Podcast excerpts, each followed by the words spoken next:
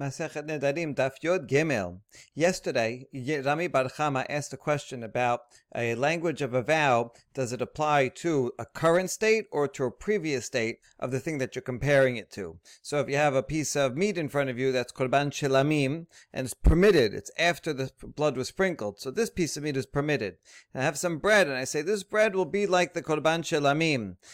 So does that, on the one hand, not take effect? Because that meat is permitted. So therefore, I'm only saying that this bread will be permitted. So that does not make any prohibition, and therefore the bread remains permitted. Or when I say this bread will be like this meat, that is a korban shelamim, do I mean as the state that it was before the blood was sprinkled? From the time that I designated the korban, I made a vow, this I'm going to offer this lamb as a korban shelamim, until the time I sprinkled the blood, that's prohibited to everyone. And is that what I mean with the previous state?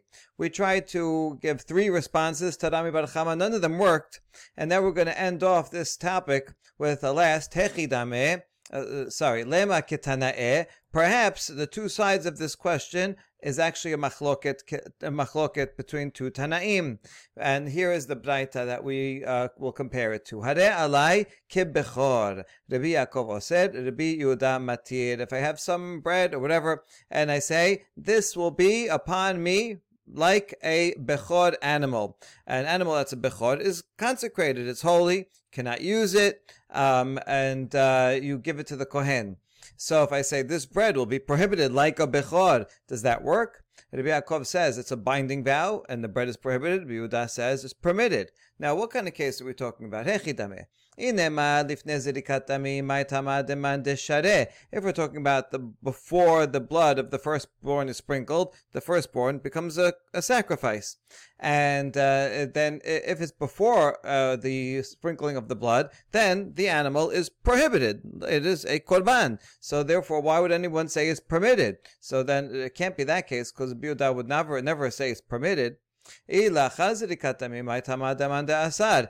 we're talking about a case where the blood has sprinkled already, and now the meat of it is permitted to the Kohen, in that case it's definitely permitted. So why would Rabbi Yaakov say that if at that point you say the bread will be like this bechor? Why would it be prohibited if you're comparing it to something that's permitted?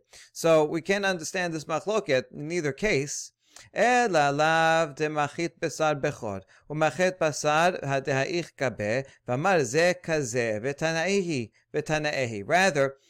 a person says this language, but rather he takes the meat of an animal that what is a bechor, that you already sprinkled the blood, and it's there in front of you. And you put the bread also next to it, and you say, this bread should be like that. Here it's comparing piece of meat. You say, this piece of meat should be like the other piece of meat. So does that work or not? Do we follow the current status or the previous status? And here we can understand the machloket.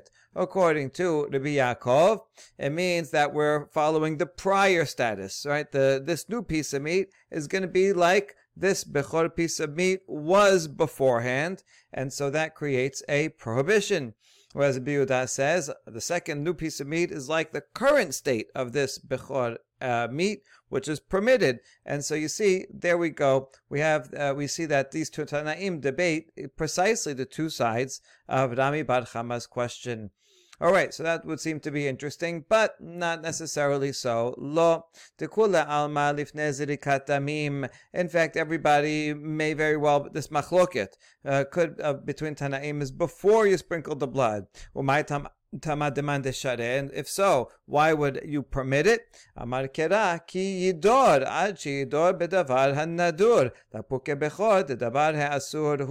Because of the principle that we saw already yesterday, that when the pasuk says ki yidod, when one makes a vow, you have to compare this new item to something that you made a vow on. So if you say this item will be like a korban nedavah, korban todah is something that I take upon myself as a vow, and that makes that animal prohibited as a vow. So if I say this bread will be a prohibited to me like a korban, yes, that makes a vow. But a vow can only draw its efficacy from something else as prohibited by a vow. And that comes to exclude something that is already prohibited from the Torah. Yeah, like yesterday we said, like pig. Now what is bechor? A bechor, from the moment it's born, it's already a prohibited item from the Torah. You don't have to wait to make a vow that to say I'm going to donate this bechor. It's already prohibited. And that's the reason for the opinion that says it's permitted. That's what Rabbi Yehuda says it's permitted. So that's why. Okay, fine. Manda asar. Now, what about the one that prohibits Rabbi Yaakov? Why would he prohibit it? If in fact it's something that's already prohibited from the Torah? Well, he'll go on to the next word in the pasuk. Amar kira la Hashem ki yidor neder la Hashem lerabot avar haasur. The word la Hashem is coming to include something that's already forbidden in the Torah. It's not coming to include everything. All things that are forbidden in Torah. So that's a basic principle that things like pig, and we discussed yesterday, pigul, notar, right? That you cannot make a vow upon. But this Hashem is including something, and that something that's including is a bechor. As we're going to see in a second, the Gemara is going to explain that bechor, even though it's born holy, also the correct practice is for the owner to also designate it. So since you are, in addition, designating it, it has a little bit of a vow aspect to it, and therefore that is also included. And yes, you can make a prohibition by a vow by comparing it to bechor. Okay, Uman Deshad, the one who permits La Hashem, my avidle, what's he going to do with La Hashem? Has to include something. He could use La Hashem to include a different case. If someone says this bread will be prohibited like a hatat or like an asham. Now, hatat and asham are obligatory offerings. If someone sins by mistake, and has to bring chatat, or does one of the things that for what you have to bring in asham, then those are obligatory. I might have thought that only a voluntary offering there, it's only because of my vow. I didn't have to bring a korban todah. I decided I want to bring one. So or an olah, in that case, yes, if I say this is like an olah, this is like a shelamim, then they will make a vow. But I might have thought for chatat and asham, where I have to bring it, maybe not. So according to this opinion, Hashem is coming to include, even though, yeah, I have to bring a chatat, nevertheless, this particular animal, I could have brought any animal. So this particular animal, and the fact that I'm doing it now, is all based on a vow. So the prohibition of the animal is based on a vow, even if it's chatat, even if it's nasham, and the word la Hashem comes to include that. Okay, now we ask about on that opinion. Why would you include chatat and nasham and exclude bechor?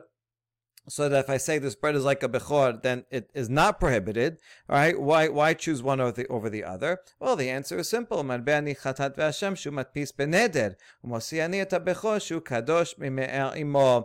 sense to include chatat and asham that were permitted animals before I designated them, and only once I make a vow, I'm going to bring this animal as an asham. Only then it's prohibited, and it makes sense to exclude the firstborn that is holy from the moment it's born. And so, would it make sense that I can make bread holy by comparing it to bechor if a bechor is not prohibited because of a vow? So really that makes perfect sense. So let's go back to the other opinion. Umanda asar bechor nameh matpiso beneder hu detanya bishum rebi amiru minayin denolad bechor betoch betosh mitzvah lakdishosh nemar hazachar takdisho. The opinion that said is prohibited when I say this bread will be like a bechor, so he will say that actually bechor also, you do designate it with a vow, and it becomes prohibited. because of the vow. How do we know that? This Braita, the B said, how do you know that a bechor that's born in the person's household, he owns it and is born, that there's a mitzvah to make it holy, because it says, hazachar takadish. Yes, you should consecrate, even though it's born holy, nevertheless, you're also making a vow. Since you're also making a vow, that's, yes, part of its prohibition is because of that vow, and therefore, it makes sense that if I say this bread will be like the vow, this bread will be like the bechor, it does work because there is a vow built into the process of the bechor. And how about the one who permits it? Don't you agree that you make a vow? And he would say, yeah, generally you make a vow, even though it's born, that's part of the normal procedure, the correct procedure. But what if you didn't? Would it not be holy? It certainly would be holy. It still would be a prohibition of going ahead and using that animal or just slaughtering it and eating it. All right, it still is a sacrifice. So according to that opinion, all of its prohibition comes from its being born. The fact that you make a vow is just extra credit, but actually not necessary, and therefore the vow is it's not actually prohibited because of the vow, only because of the way it's born. The other opinion would say, yeah, it's born holy, but the vow also adds something to that prohibition, and therefore it can work. All right, so in the end, we see that the machloket in that baraita regarding the bechor is about a different thing. It's not about whether you go by the prior status of this item or by the current status. It has nothing to do with Rami bar Hama, and so we have no answer to Rami bar Hama. We don't even have a precedent for it. But instead, we do see that something interesting about bechor that is born holy, but it may or may not have an added aspect of a prohibition based on a vow. All right, the next item in the Mishnah said, Ke'imra kadirim. If someone said that this bread will be like a lamb that's designated for an offering, or like the pen where we keep the animals, that does take effect, because it's you're comparing the bread to a korban. Good. Now we have a braita that elaborates on these cases. Tana, imra le'imra ke'imra. Point here is that whether you say just lamb without any prefix, or you do say a prefix to an imra, ke'imra, right? This bread will be like an imra. This bread to an imra. This bread a lamb. All those are effective. Dirim, la dirim, kadirim. Pans like pan, two pans like pans. Etzim, la etzim, kayasim. Firewood, to firewood, like firewood, that's used for the altar. Ishim, la ishim, ka ishim, fire itself, to the fire, like the fire that's on the altar. Mizbeach, la mizbeach, ka mizbeach, anything regarding the altar. Hechal, la hechal, ka hechal, the sanctuary. Yerushalayim, li Yerushalayim, ki Yerushalayim. If I say this bread is Jerusalem, this bread to Jerusalem, this bread like Jerusalem, Jerusalem being something holy. Kulan, she'ochal lecha asur, lo ochal lecha mutar. In all of these formulas, if I say it with the positive, that I will eat, meaning whatever I will eat from you is prohibited like a lamb, or whatever I will eat from you is a mizbeach. Anything like that makes a prohibition. On the other hand, this is the main point of the Braita, if I use a negative, what I do not eat from you is a lamb. Is like a lamb. Well, then that does not create a prohibition, because all I said is that whatever I don't eat from you is prohibited, but I'm not eating that anyway. And so, therefore, that says nothing about what I will eat from you, and so that creates no prohibition. I have to say what I will eat from you, that's prohibited. That makes sense. What I will not eat from you, no matter what else I say, will not make a prohibition. All right, that's the Braita. Now we ask, Man shemat le de la shani le imra ki imra Rabbi Meir. Who would be the opinion of this baraita that makes no distinction between imra le imra ki imra? It is in fact Rabbi Meir. Now, the Mishnah does not actually say explicitly that Rabbi Meir is the one that makes no distinction between whether there is a prefix or not. But the next Mishnah we're about to learn, does say explicitly that Rabbi Yehuda disagrees with a Tanakama. So if Rabbi Yehuda disagrees, who's a Tanakama? Probably Rabbi Meir. And so Rabbi Yehuda is the one that is going to, we're about to see, says that you have to have a prefix. You have to say this bread is like a korban. You can't just say this bread is a korban, because that sounds like you're actually making it of actual korban, which is not. You have to say like a korban, meaning like the prohibition of a korban. So Rabbi Yehuda says you have to have a prefix.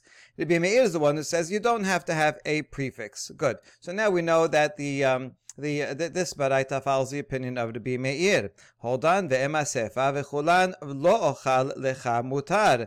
And the Baraita said you have to use a positive statement that what I eat from you will be like the fire of the Mizbeach, then it's prohibited. But if I say, what I will not eat from you is like a korban, then that's permitted.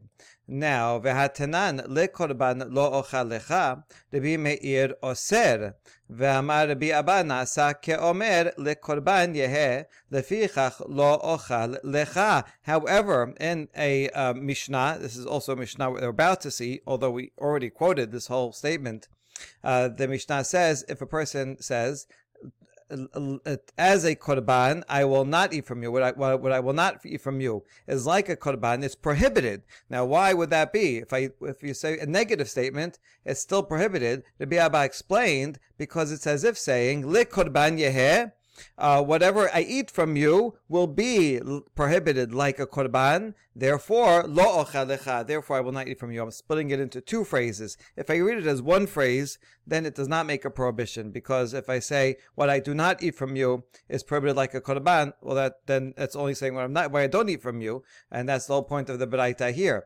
I have to say in a positive that what I do eat from you is like a korban. And so the Rabbi Abba explains that it's prohibited because I split it into two. What I eat from you is like a korban, and therefore I will not eat from you. Okay, so now we have a contradiction, right? So we're going to parse it this way or parse it that way. The answer is la kashya hadamar la leimra hadamar leimra. If the Braita is talking about where I said not like an imra, I will not eat from you. That's what it was talking about here. So if I said what I will not eat from you is not like a sacrifice, meaning it's permitted. So what I will not eat from you is permitted. Now, for Rabbi Meir, I'm not going to derive from that what I do eat from you is prohibited, because Rabbi Meir does not learn a positive from a negative. We already saw that. So that's what the Braita is talking about. Whereas the Mishnah, as we're about to see again, is where he said le imra or le korban. Then that does make a prohibition, because I separate that into two. As a korban, what I'm going to eat from you is a korban, and therefore lo ochal lecha. So he says in short form, le korban. He's looking at the guy, le korban, implying everything I eat from you is korban, and therefore lo ochal lecha. So it does make a difference if you make it two words or one word. All right, and now the Mishnah we've been waiting for. Haomer korban, olah, mincha, hatat, todah, shelamim. So all these words are languages of prohibition, because you're all made by vows. And however, all of them, shani ochel lecha asur. You're going to have to say the positive statement that I eat from you. Anything I eat from you will be a korban, will be an olah, and so on. That makes a prohibition. Rabbi Yehuda matir. Rabbi Yehuda, however, says all these do not make a vow. The reason is, as we just mentioned, that according to Rabbi Yehuda, you need a prefix. You have to say it's like a korban. If you just say this bread is a korban, or what I eat from you is a korban, well, it doesn't actually make it. That sounds like I actually want to make it a korban, the type that's brought to the Bet HaMikdash and sacrificed. And so that does not make a vow of prohibition. That's Rabbi Yehuda's opinion. Tanakama, who is Rabbi Meir, says even the word by itself does make a prohibition. That's the first matter. Second matter, ha-korban, ke-korban, korban, she-ochal lecha asur, le-korban, lo-ochal lecha, Rabbi Meir oser. And second point is the same as what we just learned in that longer Braita, that if you say any of this language with he-yidiyah, the korban, like a korban, or just korban by itself, if I say it in a positive way, that I will eat from you, whatever I eat from you will be a korban, like a korban, that makes a prohibition. But if I say a negative, what I do not eat from you will be like a korban, or any of the other languages, then that it does that. That also makes a prohibition according to the Rabbi Meir. So see, this is a line. This line is what we were just asking about, because this seems to be a contradiction. So we have to explain this line. How come if he says a positive, that makes a prohibition? How come if he says a negative, that makes a prohibition? So that we're going to give the answer that we already give twice, but this is the original source of where it's from.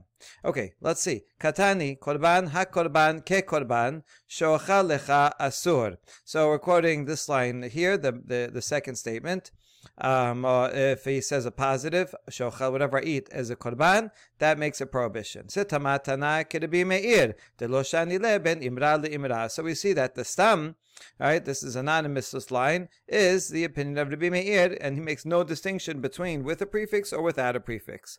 Fine, but look at the next line. If that part of the Mishnah that you just quoted is in fact Rabbi Meir, that if you said this, whatever I eat from you is a korban, then that makes a prohibition. But look at this next Braita. Modim chachamim l'Rabbi Yehuda. Chachamim, that means including Rabbi Meir. Everyone agrees with Rabbi Yehuda. Be'omer ha korban veha olah veha mincha veha hatat she'ochal lecha shemutar she'lo nadar ze ela bechaye korban. Everyone agrees that if someone says this korban, or this olah, or this hatat, that I will eat from you, then that does not make a vow, because that sounds like he's saying by the life of the korban, right? Ha korban, that would be an introduction, like the king, by the life of the king. So you're just using it to begin a vow. You're not saying that the bread or what I eat from you is going to be prohibited like a korban. So this is not the language of a vow. So now we wonder what's going on here in the Mishnah. You said ha korban, of what I eat from you, will make a prohibition, whereas in this Baraita, everyone agrees, including Rabbi Meir, that ha korban does not make a vow. Does not make a vow that is prohibited. So we answer la kashya hadamad ha korban. There's difference if you make it as two words or one word. The Braita, this last Braita, is when you said two words, ha korban, this korban that I will not eat from you. That is that's just saying by the life of the korban. Veha damar ha korban. Whereas the Mishnah is he makes it one word, and ha korban, whatever I eat from you will be ha korban, will be prohibited. What he means is prohibited like the korban. My tama chaya korban kama. When it's two words, then he's swearing by the life of the korban and not by the prohibition. Not comparing the prohibition of the korban. Good. Katane la korban lo ochal lecha. Rabbi Meir oser. Now that last line of the Mishnah says, what I do not eat from you will be a korban. Veha let le Rabbi Meir mikalal lava tashomeahen. Rabbi Meir says that makes a prohibition. Why? Rabbi Meir said you do not derive a positive from a negative. This is only a negative statement. What I do not eat from you will be prohibited. So that doesn't say anything about what I will eat from you. Why should it make a prohibition? Amar Rabbi Abba nasa keomer le korban yehe lefichach lo ochal lecha. Rabbi Abba says we parse this as two phrases. La korban. You're looking at the guy or at the bread and say la korban. This will be like a sacrifice. Therefore, lo ochal lecha. Therefore, I will not eat anything from you, and that's why he makes a prohibition according to the Rabbi Meir. Last Mishnah of the Perek. Haomer lechavero kunam pi medaber imecha yadi osa imecha ragli mehalechet imecha asur. Someone says to someone else konam. That's the nickname for korban.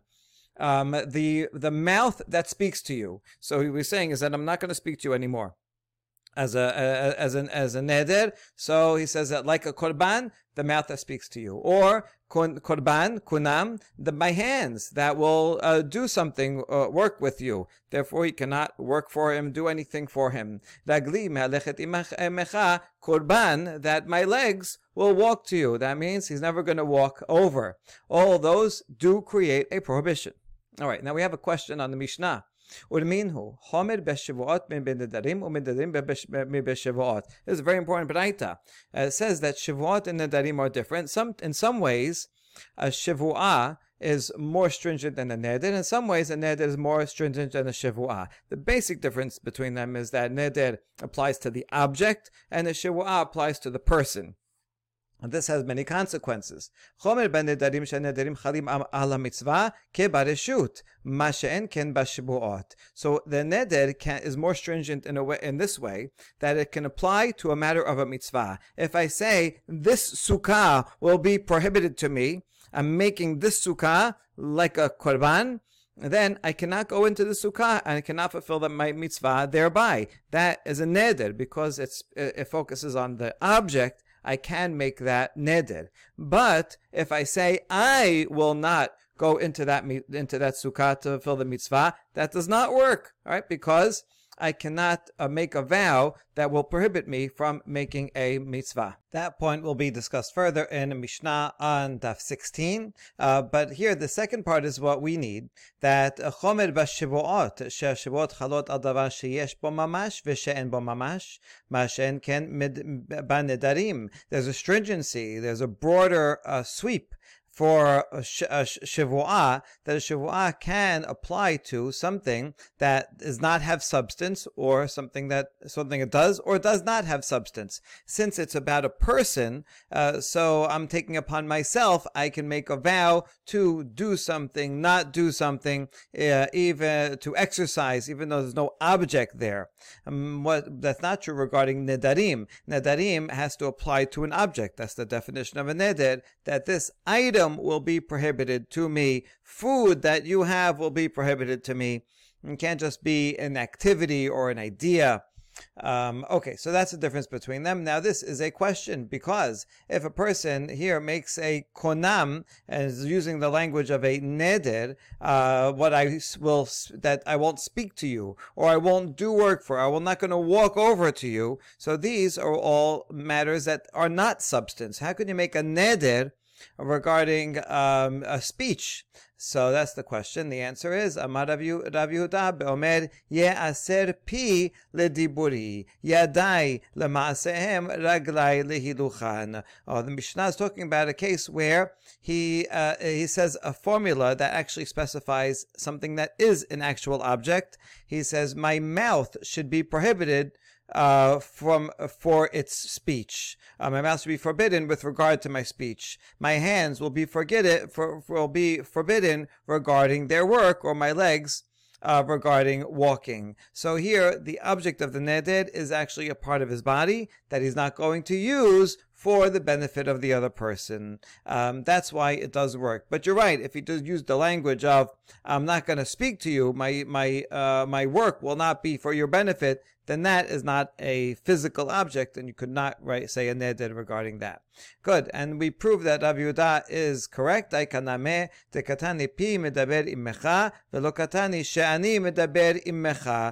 the Mishnah says, like a korban, it says mouth. It does specify the mouth that will speak to you. And so you see, it does say that mouth, and it does not say, korban, I will not speak to you. If you just said that, it would not be effective. You could make a vow, Shavuah, that I'm not going to speak to you. Yeah, Shavuah can go on the person and upon any action that he will do or won't do. But if it's like a neder, ke korban, then it does have to go on an object. So that's a really important principle. And with that, we complete the first Perek, Hadran, Alach, Kol Kinuyeh.